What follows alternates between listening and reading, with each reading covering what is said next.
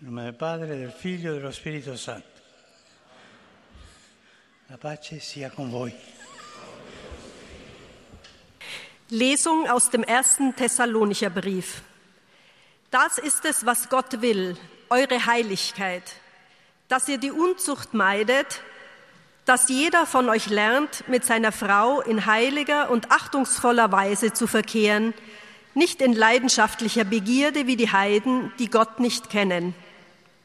Wort des lebendigen Gottes. E Liebe Brüder und Schwestern, guten Tag. e oggi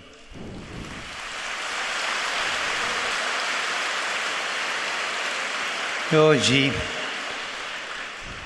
ascoltiamo bene la catechesi perché dopo avremo circo. Heute müssen wir bei der Katechese gut zu, zuhören, denn danach werden wir hier eine Zirkusdarbietung geboten bekommen. Wir setzen jetzt unsere Katechesenreihe über die Laster und Tugenden fort. Die geistlichen Väter im frühen Christentum lehren uns, dass nach der Völlerei der zweite Teufel, das zweite Laster, das immer an der Tür des Herzens lauert, das der Unkeuschheit ist, Während die Völlerei die Unersättlichkeit beim Essen meint, geht es bei diesem zweiten Laster um eine Art Unersättlichkeit einem anderen Menschen gegenüber, um eine vergiftete Beziehung der Menschen untereinander, also besonders im Bereich der Sexualität.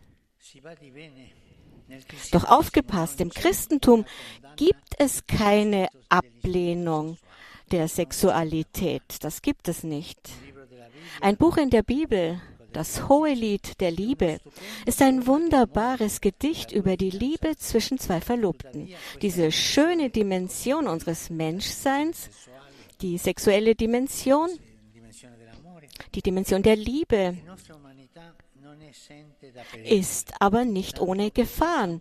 Und so musste ja auch schon Paulus dieses Thema in seinem ersten Brief an die Korinther ansprechen. Dort schreibt er, der heilige Paulus, allgemein hört man von Unzucht unter euch, und zwar von Unzucht, wie sie nicht einmal unter den Heiden vorkommt. Der Vorwurf des Apostels bezieht sich auf, eine ungesunden, auf einen ungesunden Umgang einiger Christen mit der Sexualität. Doch schauen wir uns die menschliche Erfahrung an, die Erfahrung des Verliebtseins. Hier haben wir ja viele Neuvermählte und ihr könnt uns da sicher viel erzählen. Keiner von uns weiß, warum dieses Geheimnis geschieht und warum es eine so überwältigende Erfahrung im Leben des Menschen ist. Das weiß niemand von uns. Man verliebt sich in einen anderen und dann ist da auf einmal diese Verliebtheit. Es ist eine der überraschendsten Realitäten unseres Daseins. Die meisten Lieder, die wir im Radio hören, handeln davon. Von einer Liebe, die zum Strahlen bringt, die, der Liebe, die man immer sucht und nie findet, von Liebe, die voller Freude ist oder einer Liebe, die uns verzweifeln lässt und zum Weinen bringt. Wenn die Verliebtheit nicht vom Laster beschmutzt wird, ist die Verliebtheit eines der reinsten Gefühle. Ein verliebter Mensch ist großzügig. Er freut sich, wenn er Geschenke machen kann, schreibt Briefe und Gedichte. Er hört auf, an sich selber zu denken, um sich ganz dem anderen zu widmen. Das ist schön. Und wenn man einen verliebten Menschen fragt, warum er liebt, dann wird er keine Antwort haben. In vielerlei Hinsicht ist seine Liebe bedingungslos, ohne jeden Grund. Ja, manchmal kann eine Liebe so groß sein, dass sie auch ein wenig naiv ist. Der Liebende kennt das Gesicht des anderen nicht wirklich. Er neigt dazu, ihn zu idealisieren, ist bereit, Versprechungen zu machen, deren Tragweite er nicht sofort begreift. Dieser Garten voller Wunder ist aber nicht gegen das Böse gefeit. Er wird durch den Teufel der Lust verunreinigt und dieses Laster ist aus mindestens zwei Gründen besonders abscheulich. Vor allem, weil es die zwischenmenschlichen Beziehungen zerstört. Beispiele dafür gibt es in den täglichen Nachrichten mehr als genug. Wie viele Beziehungen, die auf erdenklich gute Weise begonnen haben, sind dann zu vergifteten Beziehungen geworden, zu einer besitzergreifenden Begierde ohne Respekt und ohne jeglichen Sinn für Grenzen. In solchen Liebesbeziehungen fehlt es an Keuschheit, eine Tugend, die nicht mit sexueller Enthaltsamkeit zu verwechseln ist. Die Keuschheit ist etwas anderes als die sexuelle Enthaltsamkeit.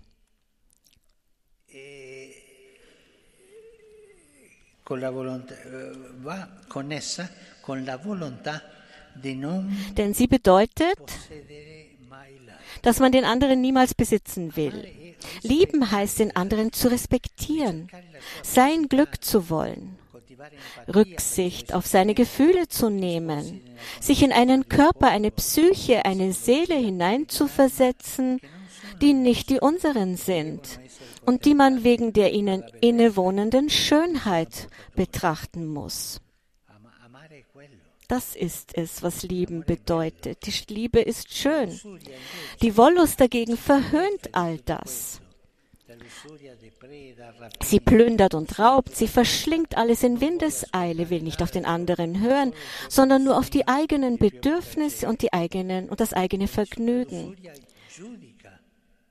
Die Lust hält jedes Verben für langweilig. Sie sucht nicht die Synthese zwischen Vernunft, Trieb und Gefühl, die uns helfen würde, unser Dasein klug zu führen, klug zu leben.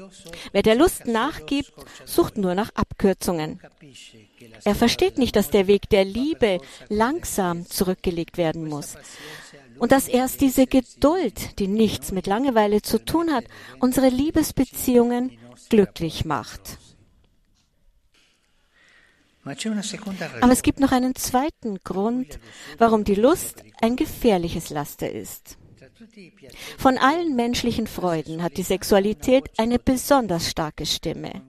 Sie bezieht alle Sinne mit ein. Sie bewohnt sowohl den Körper als auch die Psyche. Und das ist eine sehr schöne Sache. Aber wenn sie nicht mit Geduld diszipliniert wird, wenn sie nicht in eine Beziehung, eine Geschichte eingebettet ist, in der sie zwei Menschen in einen Liebestanz verwandeln, dann wird sie zu einer Reaktionskette, die den Menschen der Freiheit beraubt. Das sexuelle Vergnügen, das ein Geschenk Gottes ist, wird durch die Pornografie untergraben. Eine Befriedigung ohne Beziehung, die zu Formen von Abhängigkeit führen kann. Wir müssen die Liebe verteidigen, die Liebe des Herzens, des Verstandes, des Körpers, die reine Liebe, in der sich der eine dem anderen schenkt. Das ist die Schönheit der sexuellen Beziehung. Den Kampf gegen die Begierde, die Objektifizierung des anderen zu gewinnen, kann ein lebenslanges Unterfangen sein. Aber der Lohn, der uns am Ende dieses Kampfes erwartet, ist der wichtigste von allen, denn es geht darum, jene Schönheit zu bewahren, die Gott in seine Schöpfung eingeschrieben hat, als er die Liebe zwischen Mann und Frau ersann wo es nicht eine Liebe, in der es nicht darum geht, den anderen zu benutzen, sondern einander zu lieben. Diese Schönheit, die uns glauben macht, dass es besser ist, eine gemeinsame Geschichte zu schreiben, als sich auf die Jagd nach Abenteuern zu machen. Es gibt ja hier so viele Don Giovannis. Es ist eine Schönheit, die zeigt, dass es besser ist, die Zärtlichkeit zu pflegen, als sich dem Dämon des andere besitzen wollens zu beugen. Wahre Liebe besitzt nicht, sie schenkt sich. Und es ist besser zu dienen als zu erobern.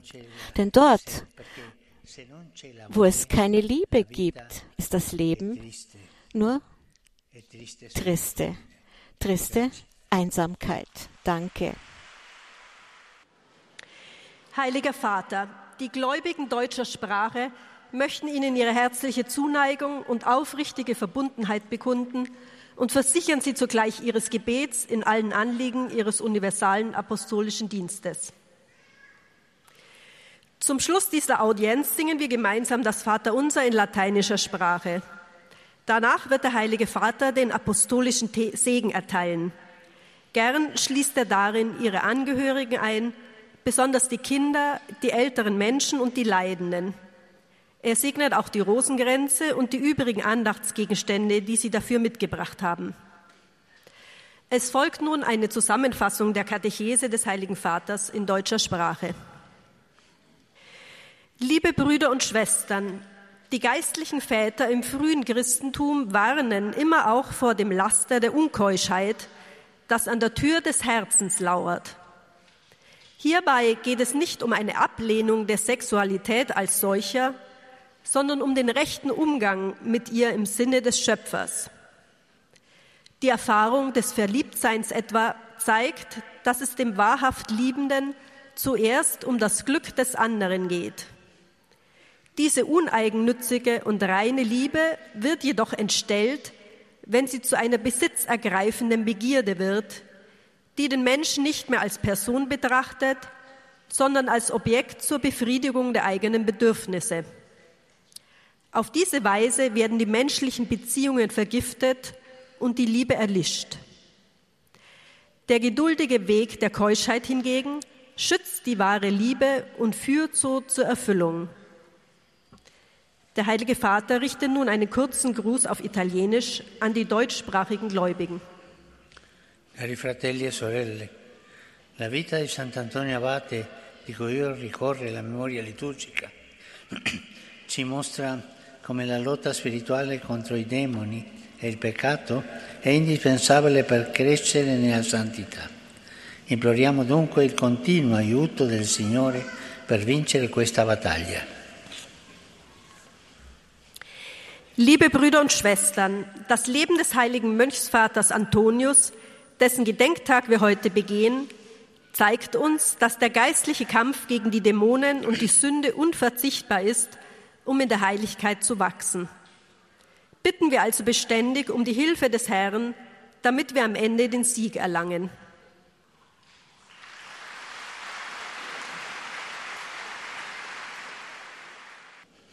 E ich möchte meine Nähe und Solidarität mit den Opfern, alle Zivilisten ausdrücken, bei dem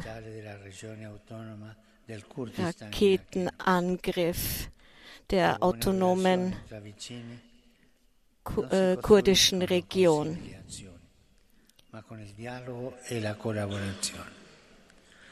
Was es hier braucht, ist Dialog und Zusammenarbeit.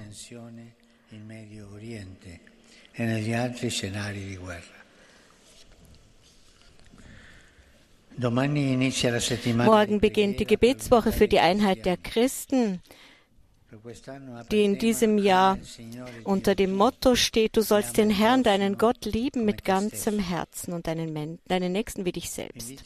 Ich lade euch ein, dafür zu beten, dass die Christen zur vollen Gemeinschaft finden und einmütig Zeugnis ablegen von der Liebe zu allen, vor allem zu den Schwächsten. Ich heiße die italienischsprachigen Pilger herzlich willkommen.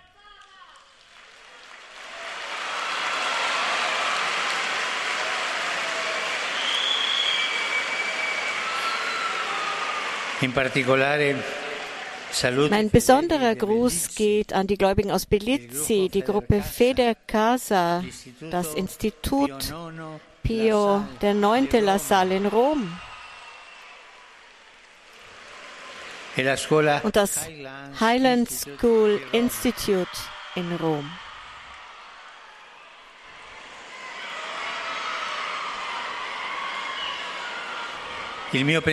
Abschließend gehen meine Gedanken wie immer an die jungen, kranken und älteren Menschen und an die Neuvermählten.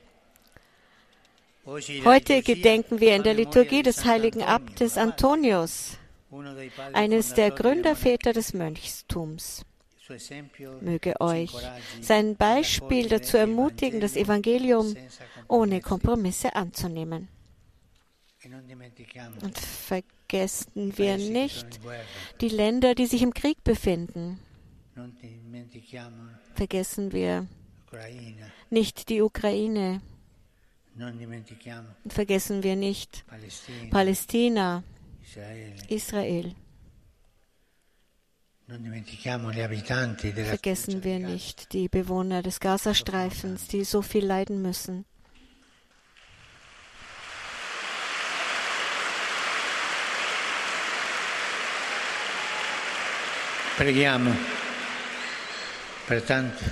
Beten wir für die vielen Opfer des Krieges, so viele Opfer. Der Krieg zerstört immer nur. Der Krieg sät keine Liebe, er sät Hass.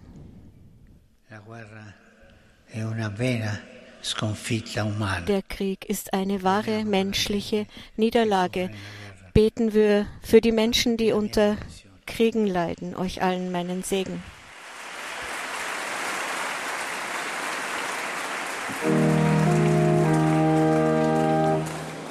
Pater noster, qui es in celis, sanctificetur nomen tuum, adveniat regnum fiat voluntas tua,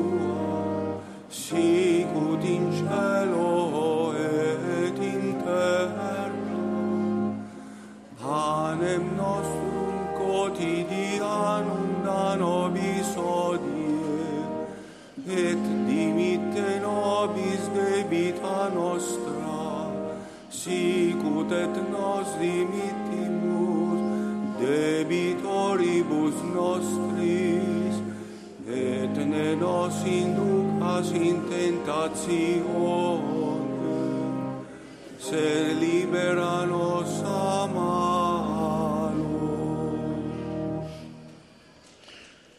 Domino Proviscum. Et cum spiritu tuo. Sin nomen Domini benedictum. Aiutorium nostrum in nomine Domini. Qui fece cielo e terra. Benedicat vos omnipotens Deus, Pater, et Filius, et Spiritus Sanctus.